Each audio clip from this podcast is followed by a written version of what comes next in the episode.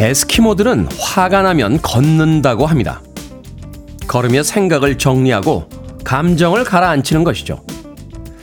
단순히 걷는 것만으로 불처럼 뜨겁던 화는 정말 풀리는 걸까요? 어제는 모처럼 긴 거리를 걸어봤습니다. 딱히 화가 났던 것은 아니지만 따뜻한 봄 날씨에 모처럼 걸어서 어디론가로 가고 싶었습니다. 많은 것들이 보이더군요. 피기 시작한 꽃들, 산책 나온 사람들, 새로 생긴 상점과 늘어난 전기차들. 그 풍경들을 보며 차분히 생각에 잠겼습니다. 걷는다는 것은 움직이는 것이고 움직이는 사람은 환한 곳에 오래 머무를 수 없다고요. 3월 22일 수요일 김태현의 프리웨이 시작합니다. 기타의 베이스의 드럼에 트럼펫까지 정신없이 이어지는 음악의 편곡이 바쁜 아침 같습니다. 스타일 카운슬의 My Ever Changing Mood로 시작했습니다. 빌보드 키드의 아침 선택, 김태훈의 프리웨이. 저는 클 때 짜 쓰는 테디 김태훈입니다. 이은주님, 테디 굿모닝. 이효자님, 비 소식이 있어서 그런가 날씨도 흐리고 팔다리는 또 왜 쑤실까요? 라고 하셨고요. 박태권님, 테디 좋은 아침입니다. 여기 영천은 날씨가 흐려요. 오늘 하루도 어떤 일이 있을지 좋은 일이 있겠죠. 화이팅입니다. 라고 하셨습니다. 기상예보 보니까 남쪽 제주도부터 오늘 비 소식이 점차 이제 북쪽으로 올라온다라고 합니다. 외출하실 분들 오늘 기상예보 꼭 참조하셔서 우산을 챙길지 옷차림도 어떻게 하고 나가야 될지 꼭 한 번쯤 점검하시길 바라겠습니다. K124205569님 운동하고 들어와서 바로 듣는 프리웨이 너무 좋습니다. 막 뛰어 들어왔어요. 라고 하셨습니다. 그런 기분인가요? 토요일이면은 만화 영화가 보고 싶어서 아침 일찍. 예전에 저희는 일요일이었죠. 맞아요. 토요일 날도 학교에 갔어요. 반공휴일이라고 불리는 토요일도 학교에 가고 일요일 아침에 아이들이 늦잠을 잘까 봐 아침 일찍부터 방송사에서 만화를 틀어줬습니다. 그 만화를 보기 위해서 일찍 눈을 뜨던 그런 기분이 있는데 김태현의 프리웨이가 K124205569님에게 그런 기분입니까? 운동하고 들어와서 바로 듣는 프리웨이 너무 좋아요. 막 뛰어들어왔습니다. 라고 애정 고백해 주셨습니다. 고맙습니다. 강숙현님, 테디 굿모닝입니다. 몸이 봄을 타나 봐요. 일어나기 힘드네요. 라고 하셨는데 몸은 겨울도 탔고 가을도 탔고 여름도 탔습니다. 일어나기 편했던 계절이 있나요? 강숙현님, 일찍 일어나십시오. 7시 7분하고 17초 지나가고 있습니다. 이제 출근 시간이 시작되고 있습니다. 자, 청취자들의 참여 기다립니다. 문자번호 샵 1061, 짧은 문자 50원, 긴 문자 100원, 콩으로는 무료입니다. 유튜브로도 참여하실 수 있습니다. 여러분은 지금 KBS e라디오 김태현의 프리웨이 함께하고 계십니다. KBS e라디오 김태현의 프리웨이.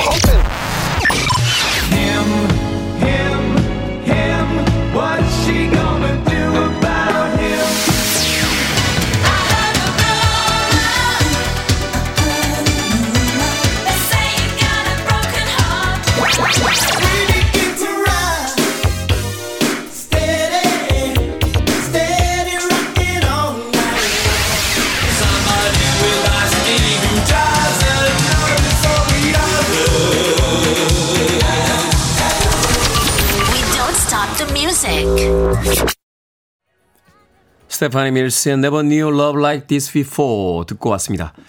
희진님, 근무표 바뀐 걸 공지 안 해줘서 5시에 출근했다가 집에 왔습니다. 9시에 다시 출근하려고 하니까 억울합니다. 하셨습니다. 아이고야, 아침부터 너무 일찍 일어나셔서 억울하죠. 9시 출근인데 5시 출근으로 알고 있었으면 4시간을 손해본 건데 4시간이면 얼마나 긴 시간인데요. 네. 저도 최근에도 그런 꿈 꿉니다. 눈 떴는데 7시 5분인 꿈, 이런 건 꿉니다. 7시 아침 방송을 진행을 하면서 지난 한 2년 반 이상을 새벽에 일어나다 보니까 인생에서 가장 큰 공포는 늦잠이 되어버렸어요. 늦잠이. 그래도 일찍 일어나셔서 다녀오셨으니까 다행이죠. 9시에 출근인데 11시에 일어났으면 어쩔 뻔했습니까? 희진님, 그것으로 위로 받으시길 바라겠습니다. 제가 커피 쿠폰 한 장 보내드릴게요. 콩으로 오셨는데 샵 1061로 이름과 아이디 보내주시면 모바일 쿠폰 보내드리겠습니다. 짧은 문자 50원, 긴 문자 100원입니다. 안정아님, 중학생 딸이 등 하굣길 혼자 다닌다고 하더니 어제는 일찍 퇴근해서 모시러 가니까 어떤 남자랑 같이 나오더라고요. 남자라면 아빠인 저밖에 몰랐는데 섭섭하기도 하고 한편 든든한 것 같기도 하고 기분이 묘했습니다. 하셨습니다. 중학생 딸, 아빠밖에 모르던 아빠 바래기가 어느 날 남자친구가 생겼다 하면 아빠들 하늘이 무너지죠. 세상이 무너집니다. 안정환님, 이제 그 시간이 다가오고 있군요. 곱게 키운 따님, 이제 세상으로 내보내주셔야 될 그럴 시기가 아닌가. 중학생이기 때문에 조금 이르긴 합니다만 이제 조금씩 시작이 되는 거죠. 안정환님. 아, 조은영님, 아침마다 남편이 운전하는 차로 출근하는데 매너 없이 운전하시는 분들이 많더라고요. 먼저 가라는 작은 배려, 고맙다는 깜빡이 인사가 오늘도 기분 좋은 하루를 만들 수 있습니다. 나만 잘하면 된다는 남편 말에 동의합니다. 라고 하셨습니다. 저도 운전할 때 가끔가다 이렇게 급하게 끼어들 때 있는데 그때 꼭 비상등 눌러서요. 뒷차에게 미안하다는 표시를 합니다.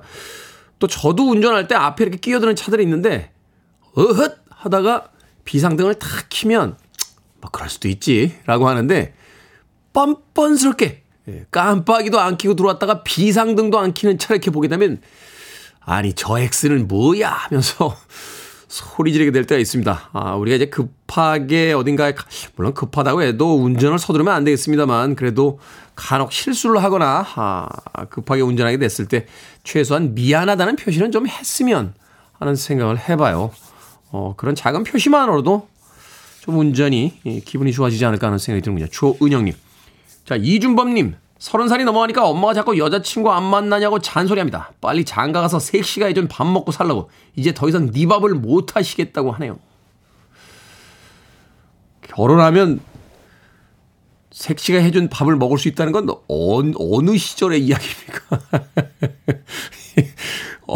어머니, 결혼한다고 다 밥 먹을 수 있는 게 아닙니다, 어머니. 이준범님.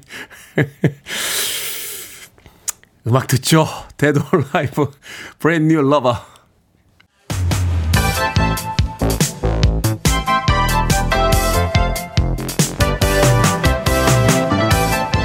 이 시간 뉴스를 깔끔하게 정리해드립니다. 뉴스 브리핑 캔디 전예현 시사평론가와 함께합니다. 안녕하세요. 안녕하세요. 전예현입니다. 자, 한일 정상회담과 근로시간 유연화 정책에 대한 비판의 여론이 거센 가운데 윤석열 대통령이 직접 설득의 목소리를 냈습니다. 예, 윤석열 대통령 어제 주재한 국무회의에서 23분간 모두 발언을 이어나갔습니다. 사실 이제 윤 대통령의 국무회의 모두 발언이 짧으면 5분, 길어도 10분을 넘지 않은 경우가 많았는데 23분 동안 한 발언의 주요 내용, 한일 정상회담과 근로시간 개편안의 내용인데 아무래도 이제 이걸 놓고 최근에 여론이 그렇게 좋지 않다 보니 직접 국민들을 설득하려는 의도다 이런 해석이 나오고 있는 것으로 보입니다. 일단 한일 관계에 대해서 윤 대통령은 함께 노력해 함께 더 많이 얻는 윈윈 관계가 될 수 있다라고 강조를 했고요. 또 우리가 지금 역사의 새로운 전환점에 서 있다면서 현명한 우리 국민 믿는다. 국민과 기업에 커다란 혜택으로 보답할 것이고 무엇보다 미래 청년 세대에게 희망과 기회 될 것이 분명하다. 거듭 강조를 했습니다. 과거사 문제 관련해서는 일본이 이미 수십 차례 사과했고 이번 방일에서도 역대 정부 인식을 계승하겠다는 입장을 밝혔다. 이런 점을 강조를 했고요. 또 하나 이제 주요 지금 의제가 근로시간 개편안인데 윤 대통령이 주당 60시간 이상 근무는 건강보호 차원에서 무리라고 하는 생각이 변함이 없다고 했고요. 국민의 의견을 충분히 청취하고 수집하겠다라고 밝혔습니다. 제가 말씀드렸듯이 대통령이 이렇게 긴 시간 동안 두 가지 사안에 대해서 발언을 한 것은 여론을 많이 의식한 것으로 보이는데요. 하지만 강제동원 피해자 지원 단체나 당사자들 그리고 정부가 강조하는 MZ세대의 여론이 어떻게 바뀔지는 좀 지켜봐야겠습니다. 일단 어제 강제동원 피해자 지원 단체를 포함해서 광주 지역의 여러 시민단체가 일본 정상회담을 규탄하는 기자회견을 열었고요. 일제 강제동원 피해자 양금덕 할머니도 발언에 나섰습니다. 어제 기자회견의 주요 내용은 이번 정상회담이 외교 수치다, 참사다 이렇게 비판을 했는데요. 특히 강제동원 피해자들이 오랜 기간 힘겹게 쟁취한 역사적 성과를 정권이 한순간에 무너들었다 이렇게 비판했습니다. 오랜 기간 힘겹게 쟁취한 역사적 성과, 이 말은 사실 대법원 판결까지 가기가 굉장히 쉽지 않았잖아요. 네. 이런 점을 세상에 알리고 판결까지 가는 과정이 너무 어려웠는데 2018년 대법원 판결 취지를 대통령 의로 훼손시켰다라는 주장으로 해석이 됩니다. 또 천주교 정의구현 전국사재단 시국미사회를 비롯해서 전국에서 규탄 집회가 계속 할 거다 이런 예고가 잇따르고 있습니다. 그리고 지금 정부가 근로시간 개편을 얘기를 하면서 MZ세대, 미래세대의 의견인 것처럼 일각에서 주장을 하는데 여기에 대한 대학생들의 반발 기류도 읽히고 있다고 하는데요. 우리가 이제 대자보가 보통 대학생들이 의견을 써서 붙이는 건데 네. 정부 개편안을 반대하는 내용의 대자보가 서울대학교를 비롯한 대학가에 붙기 시작했다고 합니다. 주 내용을 보면 지금 장기간 연차를 쓰기가 어려운 상황인데 지금보다 근로시간이 늘어나는 쪽으로 가면 결국은 노동자의 건강과 안전만 해치게 되는 것 아니냐는 우려의 목소리가 담겨 있다고 하고요. 또 언론 인터뷰를 보면 대학생들은 정책에다가 MZ세대 좀 끼워넣지 말아라. 끼워넣으려면 제발 우리가 뭘 원하는지 잘 이해해서 좀 넣어달라. 이런 당부의 목소리를 내기를 했다고 합니다. 여당 내에서도 이제 홍준표 대구시장의 이야기와 또 유승민 전 의원의 이야기가 좀 갈리고 있는데 과연 여론의 추이는 어느 방향으로 흘러갈지 좀 지켜보도록 하겠습니다. 자, 국가수사본부장에 임명됐다가 낙마한 정순신 변호사 아들의 학교폭력 진상조사를 위한 청문회가 열릴 예정이라고요? 예, 국회 교육위 차원에서 청문회를 열기로 의결이 됐습니다. 다만 표결은 국민의힘 소속 의원들이 불참한 가운데 야당 단독으로 이루어졌는데요. 이번 청문회에는 정순신 변호사를 비롯한 증인 20명, 참고인 2명이 채택됐습니다. 유기용 교육위원장의 입장을 들어보면 가능하다면 피해자 가족의 참석도 추진해 보겠다. 그런데 이제 피해자 가족이 참석할지 안 할지는 본인들의 의사가 중요하니까요. 그렇죠. 일단 국회 차원에서 타진을 할 것으로 보이고요. 만약에 정순신 변호사가 이유 없이 불참을 통보한다면 그 배우자와 아들까지 증인으로 부르겠다. 이렇게 예고된 상태입니다. 야당 쪽에서는 또 이것이... 정치적인 해법이 다르니까요. 자, 올해 누적된 무역적자 규모가 작년에 절반 수준을 이미 넘어섰다고요? 그렇습니다. 사실 올해가 이제 3월 중순까지 집계된 금액을 비교해봤더니 지난해 무역적자의 절반을 벌써 넘었다라는 겁니다. 아직 6월까지 되지도 않았는데 이런 수치가 나오는 건데요. 정말 큰일이네요. 예, 아시겠지만 우리나라는 수출로 먹고 사는 나라니까 이런 수치에 민감할 수밖에 없는데요. 관세청이 이번 달 1일부터 20일까지 수출액을 집계해봤는데 309억 4,500만 달러로 지난해에 비해서 17.4% 감소한 반면 수입액은 372억 6,900만 달러로 5.7% 감소했습니다. 그러니까 수출 수입 모두 감소를 했지만 수출이 아주 큰 폭으로 줄어들었기 때문에 무역 적자가 더 심해진 것이다. 이렇게 요약할 수 있겠는데요. 지금 누적 무역 적자 3월 중순까지만 집계했는데도 241억 3천만 달러, 우리나라 돈으로 31조 5천억 원에 달합니다. 작년에 절반 수준을 이미 넘어섰다고 하면은 지금 3월 달이니까 적자 수준이 지금 2배로 빨라지고 있다는 거잖아요. 그렇습니다. 경제 참.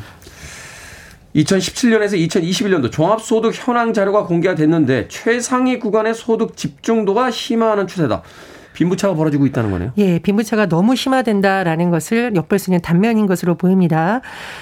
국회 진선미 의원이 국세청으로 제출받은 소득 현황 자료를 분석해 봤더니요. 2021년 기준입니다. 종합소득 상위 0.1% 고소득자 1년에 얼마를 벌었을까요? 33억 3천만 원입니다. 1년에요? 네. 와우. 이게 이제 평균이니까 사실은 더 많이 버는 사람이 있겠는데 문제는 하위 20%의 그런 평균 소득은 얼마였냐? 238만 원이다. 연간 소득. 네, 그렇습니다. 이건 굉장히 심각한 거라고 볼 수밖에 없겠죠. 상위 0.1%와 하위 20%의 소득 차이 1,400배에 달하고 있고요. 문제는 뭐냐면 제가 말씀드린 수치가 1%가 아니라 0.1%예요. 굉장히 소수가 벌어들인 이 소득. 0.1% 구간 소득자가 벌어들인 소득 전체 소득 금액의 10.4%를 차지했습니다. 코로나19 이후에 사실은 지금 이 빈부격차 더 심해질 거라는 우려가 이런 수치를 통해서 좀 엿볼 수 있는데요. 지금 뭐 조세 기능이라던가 복지 이런 게 지금 맞물려 있습니다. 어쨌든 네. 불평등의 심화, 양극화의 심화라는 것은 정부 차원에서도 들여다볼 필요가 있겠습니다. 자본주의 국가에서 가장 심각한 문제가 이제 빈부 차이잖아요. 경제도 안 좋은데 빈부 차이까지 벌어지고 있다고 하니까 걱정이 되는군요. 자, 오늘의 시사 엉뚱 퀴즈 어떤 문제입니까? 예, 한일 문제와 근로시간 개편 관련 소식 오늘 전해드렸습니다. 뭐 규탄이라던가 저항이 있다라는 것을 보니 정부가 국민의 마음을 잘 헤아렸으면 한 좋겠다 이런 생각이 듭니다. 자, 여기서 오늘의 시사 엉뚱 퀴즈. 마음을 알아내는 관심법. 관심법으로 유명한 사람은 궁예죠. 궁예가 지역 호족들의 도움으로 세운 나라는 무엇일까요? 1번 후고구려, 2번 고구려, 3번 삼고초려, 4번 싸구려. 정답 아시는 분들은 지금 보내주시면 됩니다. 재미있는 오답 포함해서 모두 10분에게 아메리카노 쿠폰 보내드리겠습니다. 마음을 알아내는 관심법으로 유명한 역사적 인물. 누구인가? 누가 기침소리를 내었어? 예, 궁예인데요. 궁예가 지역 호족들의 도움으로 세운 나라는 무엇일까요? 1번 후고구려, 2번 고구려, 3번 삼고초려, 4번 싸구려 되겠습니다. 문자번호 샵1061, 짧은 문자 50원, 긴 문자 100원, 콩으로는 무료입니다. 뉴스브리핑 전희연 시사평론가와 함께했습니다. 고맙습니다. 감사합니다. 브리트니 스피어스입니다. 톡식.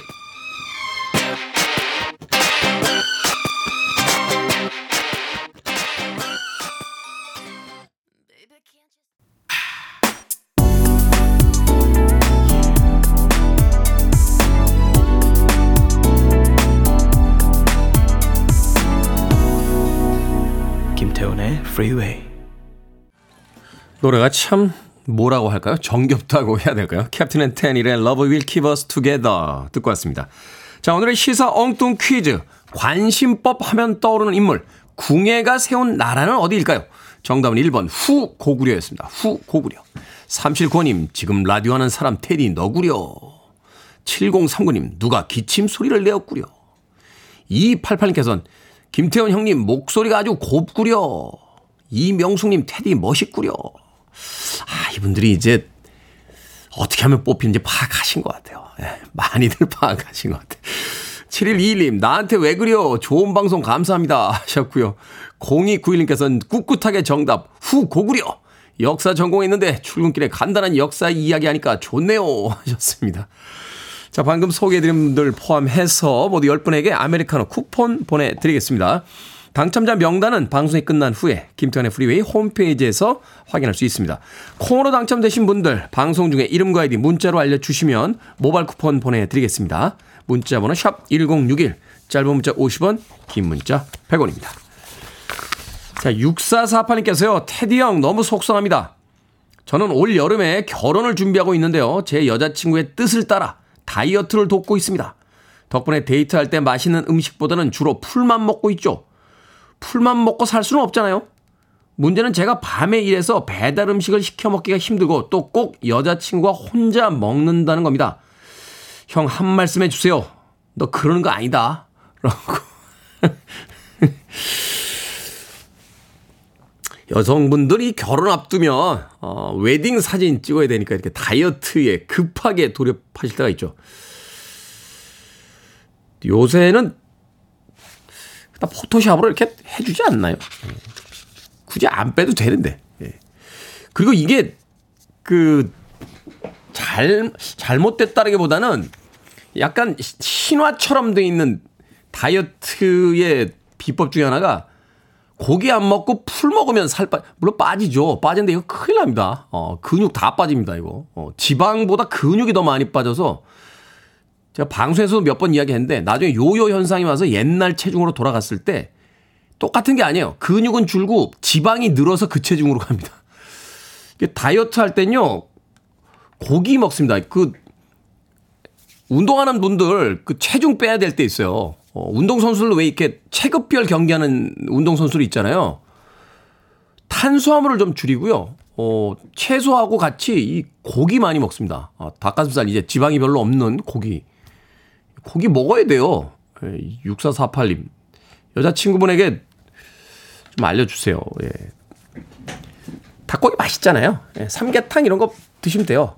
삼계탕 그 닭 배 안에 있는 찹쌀은 이렇게 좀 덜 먹고 살코기 드시면 됩니다. 예. 채소만 먹고 살 수는 없잖아요, 우리가. 예.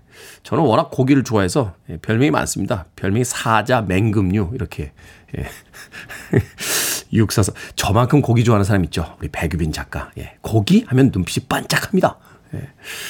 벌써 고개가 이렇게 들리는 게 보여요. 여기서 고개. 자, 이진종님의 신청곡으로 합니다. 튜브스, She's a Beauty.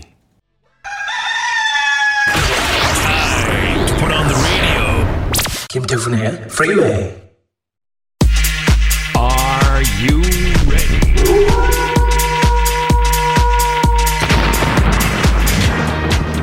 평소와 다른 시각의 상담소가 찾아갑니다.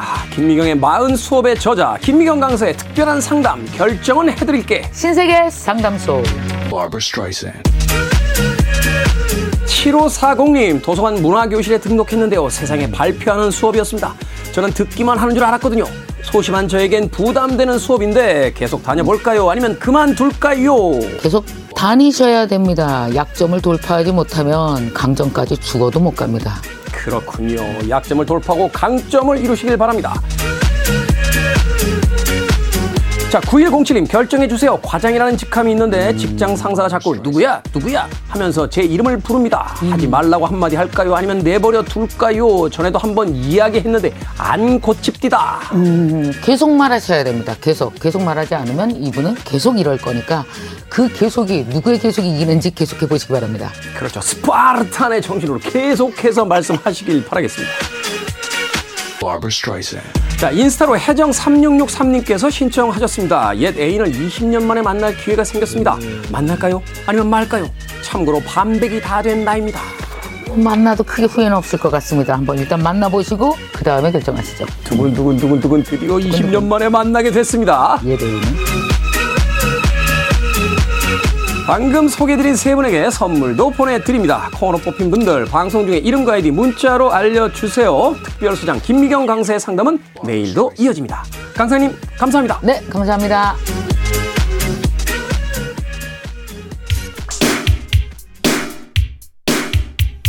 자, 이번 주에 특별 상담해 주고 계시죠. 김미경 강사의 책 김미경의 마흔 수업 읽어보고 싶으신 분들 문자 신청해 주세요. 하루에 2분씩 추첨해 보내드립니다. 문자 번호 샵 1061 짧은 문자 50원 긴 문자 100원입니다. 위스퍼스의 음악 듣습니다. 락스테디. You're listening to one of the best radio stations around. You're listening to 김태훈의 Freeway.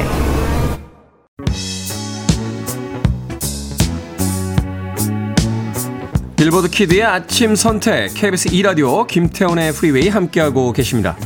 자, 1부 끝곡은 아바예요. The Name of the Game 듣습니다. 저는 잠시 후 2부에서 뵙겠습니다.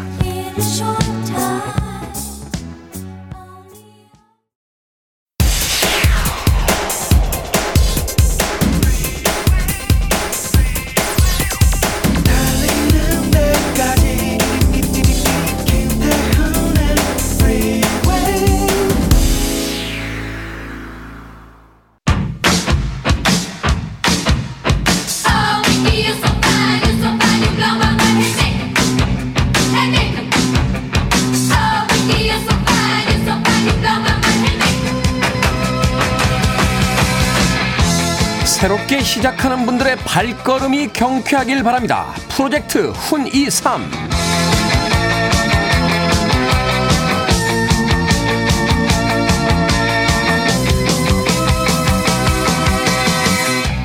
인스타그램으로 강지연님께서 승진합니다. 축하받아야 할 일인데 부담감이 크네요. 저를 승진시켜주신 상사가 당분간은 성과를 기대하지 말라 라고 하셨지만 그래도 잘 해내고 싶습니다. 테디가 응원해주세요 라고 사연을 보내주셨습니다. 응원을 바라신다면 해드려야죠. 강지연님 연결해봅니다. 안녕하세요. 네, 안녕하세요. 자, 본인 소개 부탁드립니다. 아, 네, 저는 서울 강동구에서 근무하고 있는 인연을 소중히 여기는 강지연입니다. 네, 강동구에서 근무하고 계시다. 네. 어떤 일을 하세요? 아, 네. 우리 태진님 책도 내시고 독서 중요하다고 생각하시죠? 네, 내긴 했습니다. 뭐 제 책은 뭐 그렇게 별로.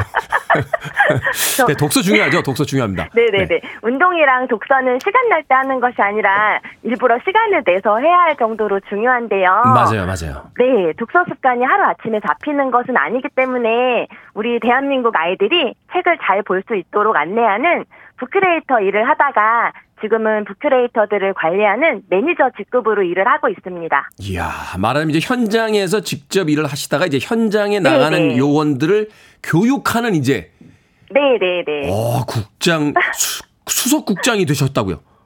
아, 이제 4월 1일자로 승진을 합니다. 아, 이야, 멋지군요. 네, 아, 목소리 너무 좋으시다. 제 목소리요? 아, 지금 네. 저는 저 강지연님 목소리와 톤이 너무 좋다고 이야기 드리려고 했는데. 아, 정말요? 예, 네, 목소리가 딱 듣는 순간 네. 사람이 되게 기분이 좋아지는 톤이세요. 아, 정말요? 네. 아, 감사합니다. 가끔은 현장에 나가셔도 괜찮으실 것 같아요. 네. 네, 현장 분들이. 네. 자, 승진을 했어요. 기분이 굉장히 좋습니다. 아, 네, 이제 네. 사회생활 하면서 회사에서 나를 인정해준다 하는 순간이 네. 바로 이제 승진인데. 그런데 네. 어떤 부담감이 있으신 거예요? 이제 저희 직급 체계가요. 이제 현장을 뛰는 북큐레이터 팀장이 있고요. 네. 지역국장, 수석국장, 본부장 이렇게 되어 있어요. 네. 북큐레이터는 고객 관리를 하겠죠. 그렇죠. 그리고 팀장은 고객과 이제 북큐레이터를 팀원들을 코칭을 할 거고요. 네.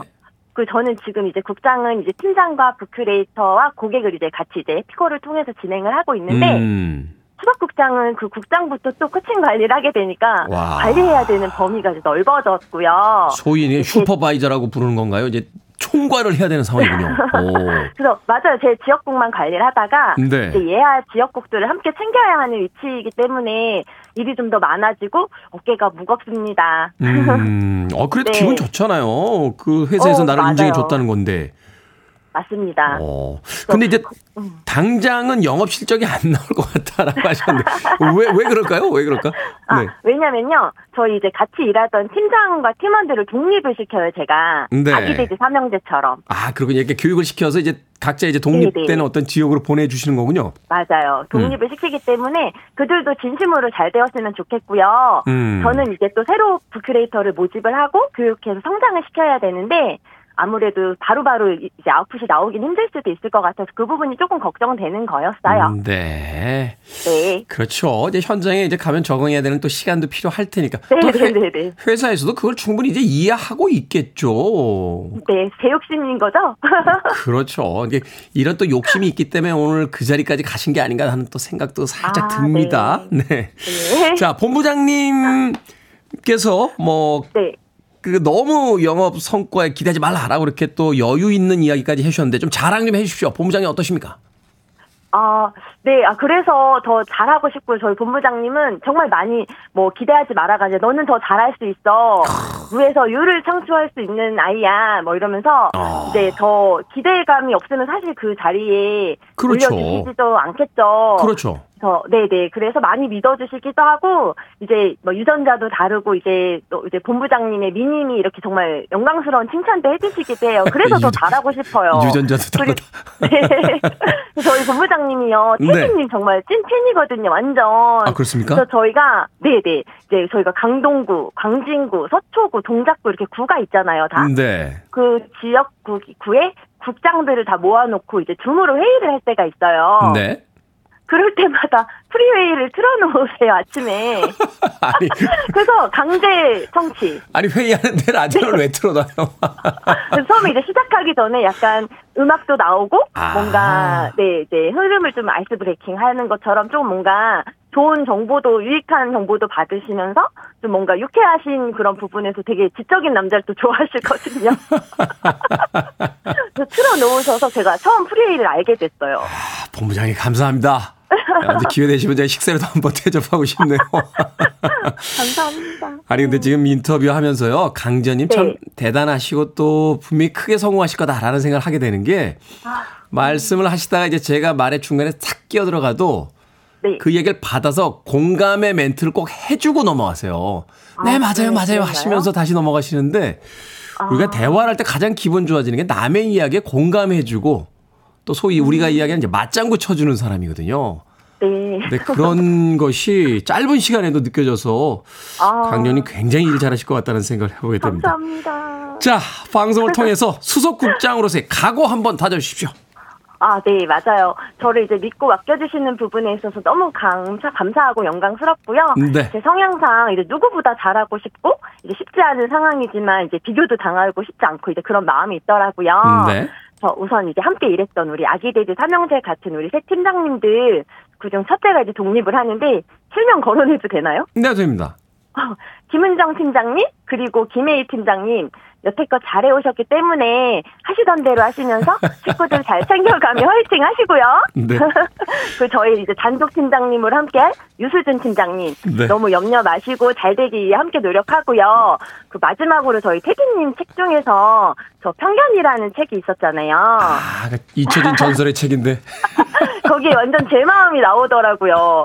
네, 구구절절 설명하지 않아도 근데 왜 잊혀진 책이요? 아직도 너무 인기던데요. 네.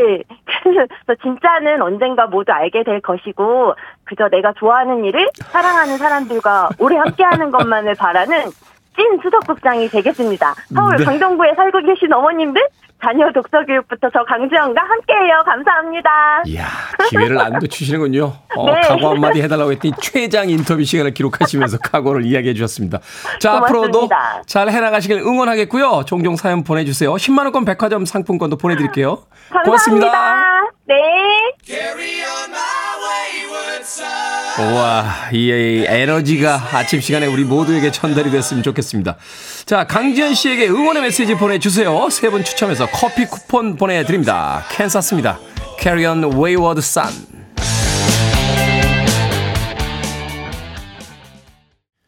캔사스의 Carry on Wayward Sun 듣고 왔습니다. 자, 김태현의 프리웨이 공사 창립 50주년 이벤트 프로젝트 훈23. 훈훈한 응원을 주고받는 시간이죠. 2080님께서 너무 대단하시네요. 아자아자 화이팅. 7835님께서는 목소리에서 오히려 제가 화이팅 받고 갑니다. 화이팅입니다 하셨고요. 7830님 같은 강씨로서 응원합니다. 그 강인함과 능력을 언젠가는 곧 인정받으실 것 같습니다. 화이팅이라고 응원의 메시지 보내주셨습니다. 자, 이분들에게 커피 쿠폰 보내드릴게요. 프로젝트 훈이삼 새롭게 도전하는 분들, 새 출발을 앞둔 분들, 응원이 필요한 분들 신청해 주시면 전화 연결로 응원도 해드리고 10만원권 백화점 상품권도 보내드리겠습니다. 자, 가족이나 친구, 지인을 응원하고 싶은 분들의 신청도 받고 있으니까요. 문자번호 샵1061, 짧은 문자 50원, 긴 문자 100원으로 신청해 주시면 됩니다. 홈페이지나 인스타로도 신청하실 수 있습니다. I want it, I need it, I'm desperate for it. Okay, let's do it. 김태훈의 Freeway. 바나라마의 I Hold a Rumor 듣고 왔습니다. 자, 5015님, 저랑 같은 클테짜 쓰시는 테디 형님, 내일이면 10개월 동안 오매불망 기다리던 둘째가 태어납니다. 잔뜩 긴장하고 있을 제 아내에게 순산할 수 있도록 응원해 주세요. 10개월 동안 아기를 품고 있느라 고생했다고 전해 주십시오. 라고 하셨습니다. 5015님. 이야, 이거 얼마나 기대될까요? 내일이면 이제 둘째를 만날 수 있군요. 화목한 가정의 모습이 그려지는데 저도 축하해드릴게요. 롤케이크 보내드리겠습니다. 아이의, 그렇죠? 아이의 태어남이 곧 생일이 되는 거죠. 생일을 기념하는 의미로 롤케이크 보내드릴 테니까 축하 같이 나누시길 바라겠습니다. 자, 8406님, 천안으로 등교하는 둘째를 셔틀버스 타는 곳까지 데려다주고 오는 길입니다. 등하교만 하루 5시간에 아르바이트까지. 아니, 하루에 등하교를 5시간을 합니까? 아르바이트까지. 멋진 대학 생활의 시작이 너무 힘들어 보여 미안하네요. 그래도 힘든단 말 없이 밝아서 너무 고맙습니다. 이 정도면 자취해야 되는 거 아닙니까? 아무튼 뭐 그 5시간의 등하교 동안 또 그냥 가지는 않겠죠? 스마트폰으로 뭐 할 수 있는 학습도 있고 또 음악을 들어도 되고요. 또 영화 한 편을 감상할 수도 있고 책을 볼 수도 있으니까 8406님 그 아들에게 저도 응원한다고 제 메시지도 보내주십시오. 역시 5시간의 힘든 등하교에는 치킨이죠. 치킨 한 마리와 콜라 보내드리겠습니다. 자, 2835님, 굿모닝 테디. 오늘 우리 집 장한 아들이 국가시험 보러 가는데 잘할 수 있을지 걱정입니다. 꼭 합격하라고 힘 좀 불어 넣어주세요. 라고 하셨습니다. 아침부터 참 많은 일들이 있군요. 2835님, 아들에게 국가시험 보는데 뭘 또 보내드리죠? 보내드려야죠 또. 눈에 이렇게 들어오는 게 없습니까? 마트 상품권 보내드리겠습니다. 마트에 가셔서 국가시험 보는 아들 오늘 저녁 맛있게 먹을 수 있도록 장 한번 봐주세요.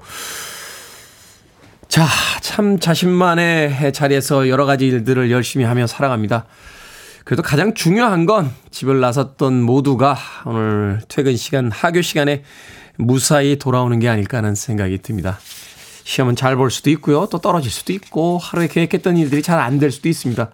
하지만 그런 일들 결국 긴 우리들의 인생에서 지나가는 것들이죠. 모두가 행복하게 오늘 하루를 또 마무리한 채 얼굴을 마주한 채 웃을 수 있다면 그것으로 충분히 행복한 인생이 되지 않나 하는 생각 해봤습니다.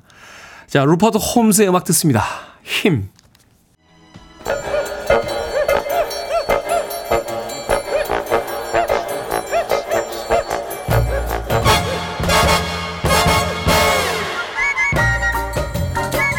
온라인 세상 속 촌철살인 해학과 위트가 돋보이는 댓글들을 골라봤습니다. 댓글로 본 세상.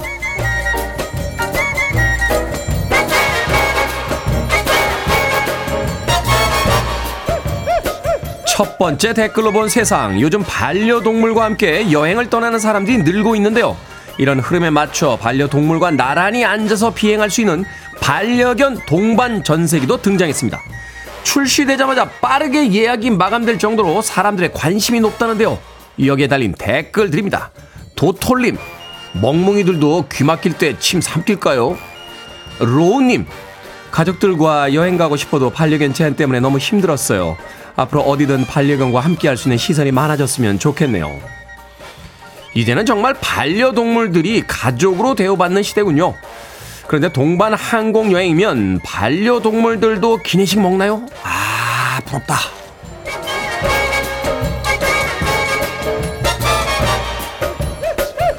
두 번째 댓글로 본 세상. 이집트에서는 지난 몇 달 사이 기본 식자재 가격이 2배에서 3배까지 올랐습니다.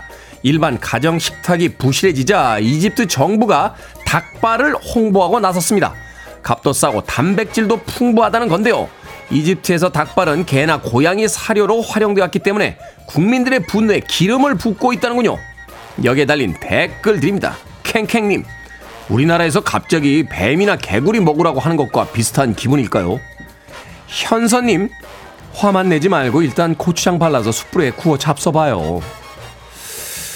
빵이 없으면 케이크나 쿠키를 먹으라고 한 마리 앙뚜안의 뜻인가요? 제발 국민들이 무슨 생각을 하고 있는지 생각은 좀 하고 정책 발표를 합시다. 정치가 장난입니까?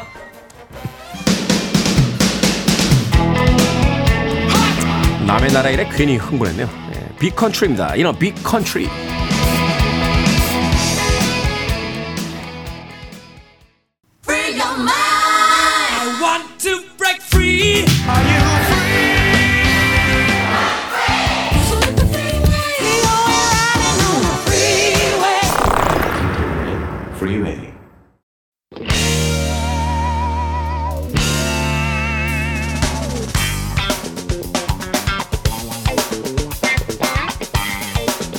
수요일의 코너 약학다식. 한국인의 또 하나의 소울푸드 김밥을 다채롭게 먹는 방법 알려드립니다. 훈남 약사 경기 남부의 정재훈 푸드라이터, 절세미녀 경기 북부의 이보은 요리연구가 나오셨습니다. 안녕하세요. 안녕하세요. 안녕하세요. 지난주에 세상의 모든 김치찌개, 야 이거 반응 아주 좋았습니다. 네. 저는 이거 모아서 책 냈으면 좋겠어요. 아 정말요? 그러니까 김치찌개, 그러니까 얼마 전에 이렇게 떡볶이가 유행이어서 맞아요. 떡볶이 레시피에 관련된 책들 막 쏟아져 나오고 네. 이랬었는데, 아니 김치찌개라고 하면 한국인 중에 싫어하는 사람이 누가 있습니까? 없죠. 그러니까 이제 다양한 김치찌개 레시피, 이제 요리책이 너무 많은 거 말고 그치. 다양한 거. 요리 방법의 한 요리. 네, 네. 이거 괜찮을 것 같다라는 생각이 드는데, 그래서 오늘은 그 2탄으로 한국인의 소울푸드 김밥 가봅니다. 김밥. 네. 야, 김밥은 정말 레시피가 없는 요리잖아요. 그쵸. 맞아요. 네. 자기가 뭐 넣고 싶은 걸 자기 마음대로 넣어도 되는. 맞아요. 네. 그러니까 다른 요리는 그렇게 넣으면은 그게 김치찌개가 아닌 게 되고 된장찌개가 아닌 게 되는데 김밥은 김으로 싸기만 하면 되니까. 자, 두 분이 생각하시는 이 김밥의 매력 어떤 겁니까? 일단 김밥의 변신은 무죄입니다. 아, 무죄. 일단 재료의 변신. 재료의 변신. 그다음에 시각적인 변신. 재료마다 시각이 다르죠. 네. 맛에 대한 변신. 그다음에 다양한 김밥에 이름을 붙일 수 있는 이름의 변신. 무슨 김밥. 아, 그렇죠. 네. 그래서 김밥은 무궁무진하게 수많은 레시피가 나올 수 있는 게 바로 이 김밥입니다. 요리의 제가 앉아서 한 100개는 만들어줄 수 있어요. 앉아서 100? 네. 이야, 요리계의 샤르도네라고 그러죠. 요리계 샤르도네. 제작자에게서 수만 가지 맛으로 변신이 가는 요리계 샤르도네. 네. 자, 어떠십니까? 이 김밥의 매력. 일단 김이라는 그 식재료 자체가 네. 감칠맛이 굉장히 풍부한 그렇죠. 그런 특징이 있거든요. 사실은 이제 네. 밥만 한 공기 잘 되면 바싹 구운 김 하나만 가지고도 우리가 그렇죠. 밥을 먹을 수 있잖아요. 그렇죠. 네. 네. 그리고 이제 김으로 싸놓으면 일단은 겉이 바삭바삭하니까 그런 식감. 근데 이제 감칠맛이 그냥 감칠맛이 아니고요. 보통 이제 뭐 다시마라든지 토마토라든지 이런 것들은 글루탐산이라고 하는 감칠맛 요소가 들어있는데. 네. 김에는 그런 글루탐산뿐만 아니라 핵산 조미료 두 가지까지 해서 사실은 감칠맛 내는 조미료만 필요한 세 가지가 다 들어있어요. 아, 김 안에? 네, 그러니까 김 자체가 감칠맛을 그냥 감칠맛 내는 게 아니라 원래 글루탐산의 감칠맛을 수십 배로 증폭을 시킨 그런 감칠맛이에요. 네. 제가 삼전동에 자주 가는 콩나물 국밥집인데 네. 그 집 국밥에다가 김가루를 뿌리느냐 안 뿌리냐에 따라서 맛이 달라져요. 그 김가루 안에는 뭔가가 있어요. 뭔가 있네. 있어요. 아. 근데 그래서 요리를 하고 나가지고 맛이 없으면 김가루를 뿌리면 해결이 되고요. 아. 그 반대로 얘기해서 김가루를 뿌리면 반칙이란 말이 그래서 나오는 거죠. 그런 얘기는 누가 만들어냈는지 모르겠습니다. 자, 우리가 이제 김밥 다양한 레시피로 김밥을 출발할 네. 때 그렇다고 해서 우리가 다 넣어도 된다고 해서 정말 아무것도 그 기준 없이 다 넣게 되는 것보다는 그래도 김밥의 중심은 좀 세우고 가자. 그렇죠. 중심이 세워야죠. 이거 하나는 네. 꼭 기본적으로 넣고서 출발해야 된다라는 게 있다면 뭐가 있을까요? 일단 김밥에는 밥이 들어가야 되겠죠. 밥. 근데 김밥에 밥을 요새 조금 등한시하는 경향이 있어요. 왜냐하면 요새 뭐 탄수화물이 좀 많다 이래서. 건강김밥이라도 맞아요. 채소만 들어가는 그쵸? 김밥도 있던데. 근데 네. 김밥에 밥은 정말 중심이 딱 잡혀져야 김밥이 맛있습니다. 아. 근데 이 김밥에 밥을 계절에 따라서 조금 달리하죠. 우리가 약간 선선한 바람이 분다 이럴 경우에는 참기름이나 들기름을 넣고 기름밥을 좀 만들거나 네. 아니면 약간 바람이 없고 좀 날씨가 좀 무덥다 이러면 약간의 거기 초를 넣어서 초밥을 만들거나 아, 약간 시큼한 그였던 이런 것에 좀 두 가지 조건이 있는데요. 일단 김밥을 저희는 기본적으로 참기름에 버무린다고 생각을 하면 일단 뜨거운 밥에다가 약간의 소금과 그다음에 거기에 약간의 설탕을 조금 넣습니다. 소금과 설탕. 네, 왜냐하면 소금과 설탕을 넣으면은 일단 윤기를 넣어주고요.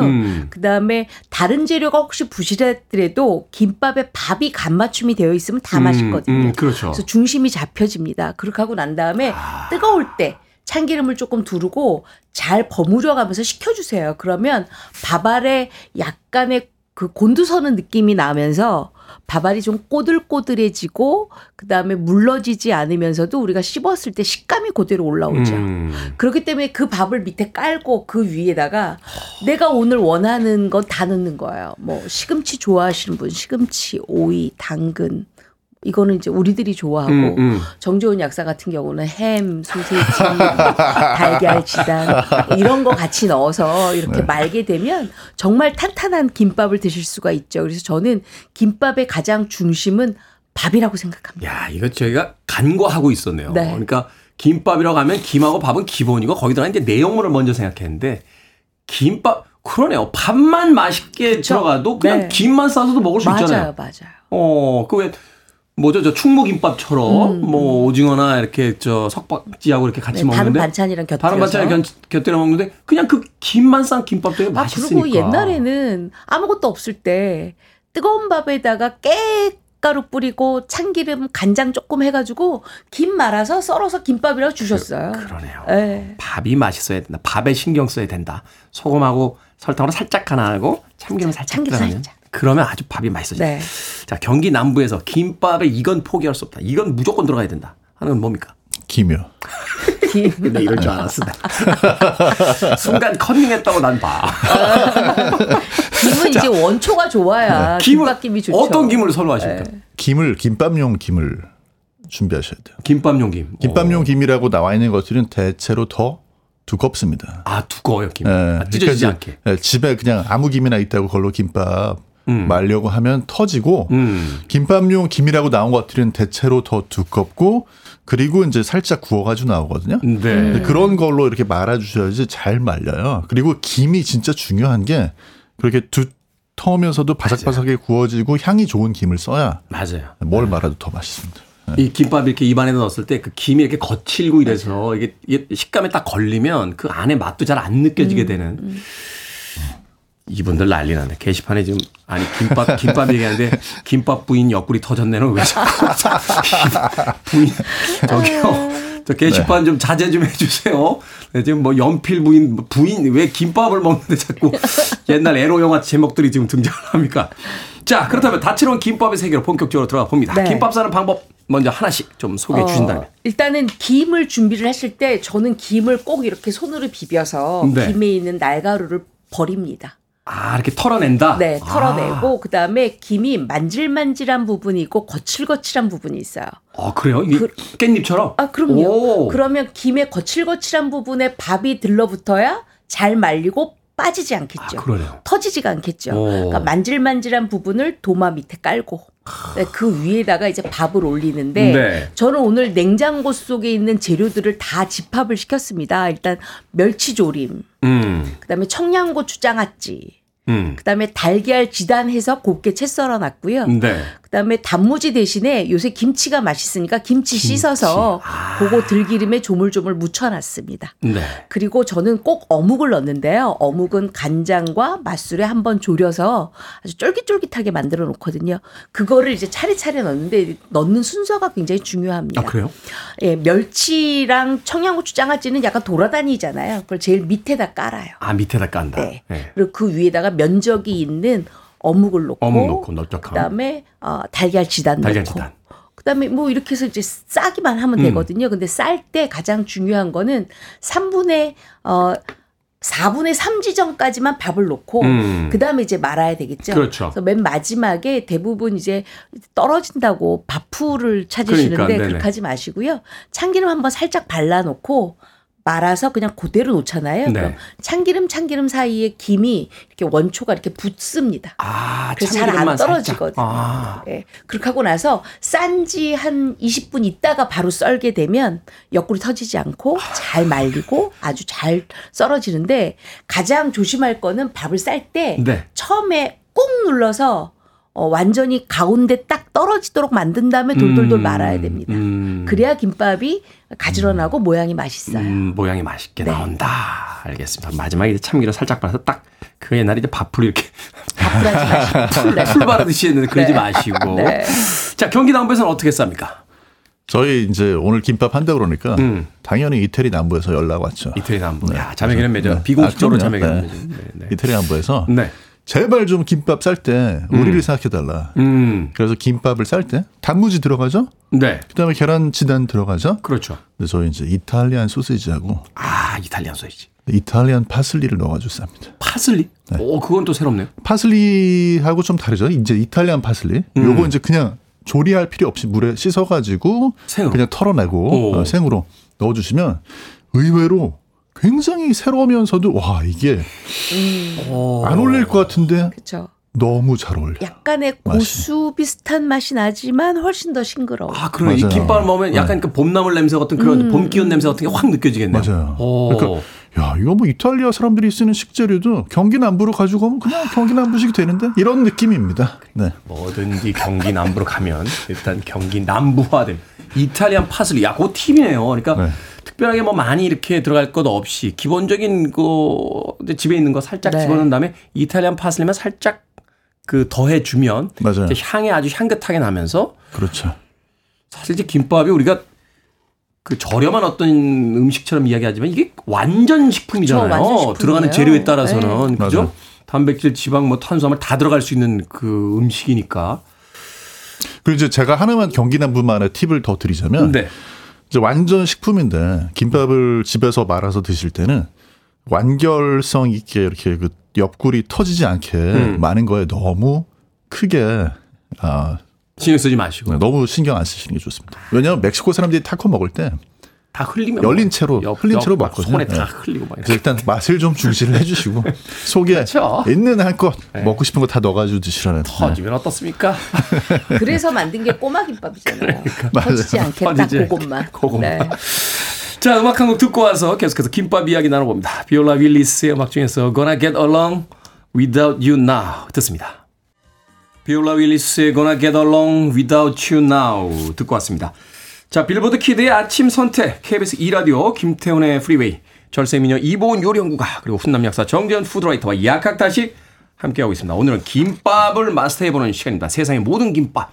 자, 김성식님께서요, 참치와 김의 조합은 정말 최고인 것 같습니다. 그래서 저는 참치김밥이 제일 좋아요라고 하셨는데, 참치김밥을 쌀 때 주의사항이 있다고요? 쌀 때는 주의사항이 없는데요. 네. 쌀 때는 사실 뭐 이제 깻잎이나 이런 걸로 참치를 감아가지고 수분이 밖으로 나오지 않게 해주는 게 좋잖아요. 그런데 네. 드실 때 주의사항이 하나 있습니다. 뭡니까? 아메리카노 커피랑 절대 같이 드시면 안 돼요. 아, 왜요?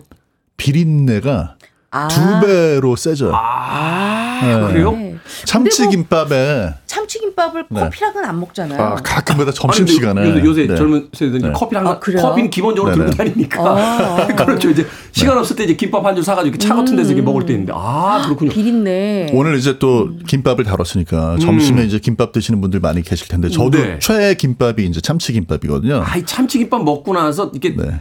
양치 안 된 상태에서 그치. 커피 이렇게 먹으면 입안에 비린내 날 수 있군요. 네. 아. 그게 왜 그러냐면 참치에 비린내를 내는 그런 물질이 살짝 들어있어요. 감지가 잘 안 됩니다.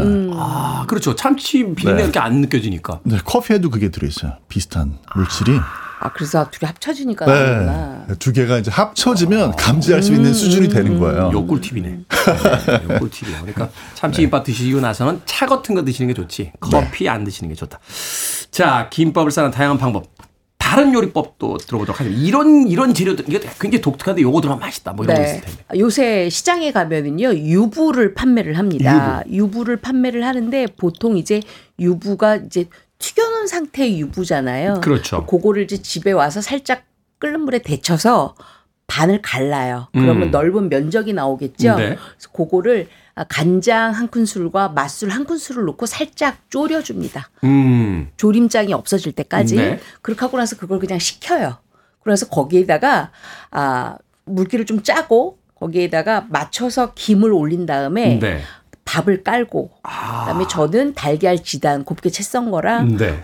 묵은지 곱게 채 썰어서 볶아놓은 거랑 그다음에 어묵 아주 잘게 해서 한 거랑 우엉 그렇게 넣고 돌돌돌 말아요. 돌돌돌 마르면 그게 이렇게 딱 요만한 사이즈로 말리거든요.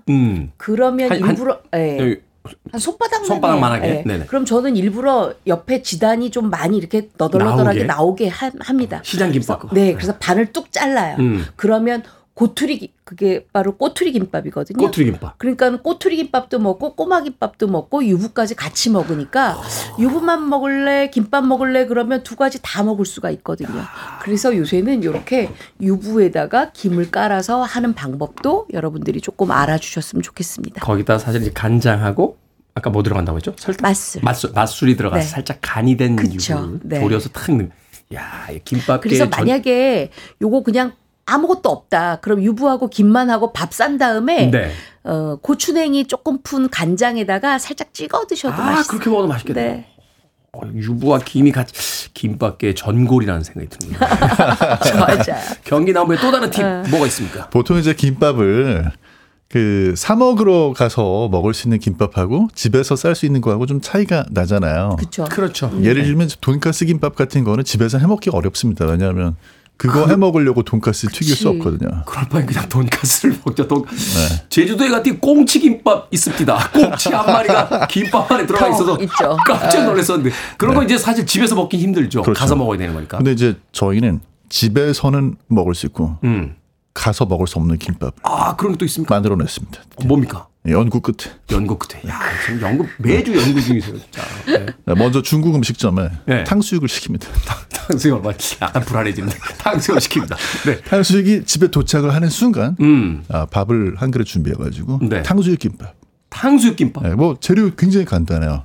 김에다가 밥 넣고 탕수육 넣어주시고 단무지 넣고 말아주시면. 단무지 네. 들어가는군요. 네. 간을 맞추. 아 거기 탕수육을 어떻게 부먹을? 부먹이죠. 부먹해서 네. 소스가 있는 상태에서 같이 들어가지 마시고. 아. 근데 이거는 보통 탕수육 집에 남으면 그거 가지고 만들어서 드시는 분들인데 그렇게 하면 맛 없어요. 탕수육 주문해가지고 따끈따끈하게 왔을 때 튀긴 건 바로 먹어야지 그때 맛있어요. 바로 말아서 한 줄만 말아서 드시면 부먹하면은 네. 흘러내려서 김이 안 싸질 텐데 생각보다 소스를 너무 많이 묻히면 안 되죠. 살짝 묻은 상태에서 살짝 향만 낼 정도로 약간은 느낌이 돈가스 김밥 같은데 더 맛있어요. 야, 만약에 제가 저걸 한다 그러면 저는 4,000씩 탕수육을 할 거예요. 왜냐하면 탕수육 소스 가지고 막 볶아. 네. 완전 졸여. 네. 그러고 난 다음에 그냥 김에 싸기만 하면 되거든. 아, 4,000씩? 네. 그것도 꿀팁이네. 그게 훨씬 더 좋거든요. 아, 그리고 이제 꼬바로우로 했는 꼬바로우 너무 달아. 달아요? 아, 알겠습니다. 네. 아무튼 간에 집에서 해 먹을 수 있는. 오직 네. 음식점에는 없지만 집에서 먹을 수 있는. 집에서는 있다. 탕수육 김밥. 맞아요. 괜찮네요. 그러니까 탕수육 그냥 먹다가 네, 야 남았다. 야 싸 지금 김밥으로. 야 그죠. 자 남은 김밥 처리하는 방법 간단하게 알려주십시오. 우리 보통은 이제 달걀을 묻혀서 이렇게 구워내잖아요. 그렇죠. 전식으로. 예. 근데 요거 고로케처럼 튀겨내시면 정말 맛있습니다. 튀겨내라. 네. 요거요 튀김가루를 듬뿍 반죽을 합니다. 아주 네. 거칠게 질척하게 그렇게 하고 난 다음에 푹 담궈요. 그래서 한 번 튀겨냈죠. 한 번 더 묻혀요. 그리고 한 번 더 튀겨내는데 그때 빵가루를 발라요. 빵가루. 그래서 튀겨내면 고로케처럼 김밥 고로케가 됩니다. 그래서 굉장히 식감이 좋고 그 안에 있는 뭐 단무지 이런 것들이 어우러져서 굉장히 맛있거든요. 아이들이 먹다 남긴 강추합니다. 먹다 남긴 김밥 그냥 주면 또 안 먹으니까 네. 그걸 고로케처럼 튀겨내면 맛있겠다. 자, 남은 김밥 처리 방법까지 알려주셨습니다. 밥식 먹을 식재로 쓰는 약학다식 오늘은 다양하게 먹는 김밥 요리법 알아봤습니다. 이보은 요리연구가 정재훈 약사님과 함께했습니다. 고맙습니다. 고맙습니다. 감사합니다.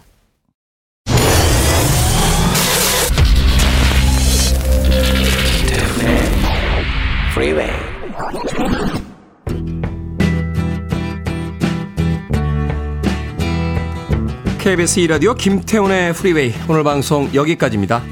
오늘 끝곡은 7346님, 8284님께서 신청하신 닐영의 Heart of Gold 듣습니다. 자, 어느덧 벌써 한 주의 가운데 와 있습니다. 수요일이 시작되고 있습니다. 편안한 하루 보내십시오. 전 내일 아침 7시에 돌아옵니다. 고맙습니다.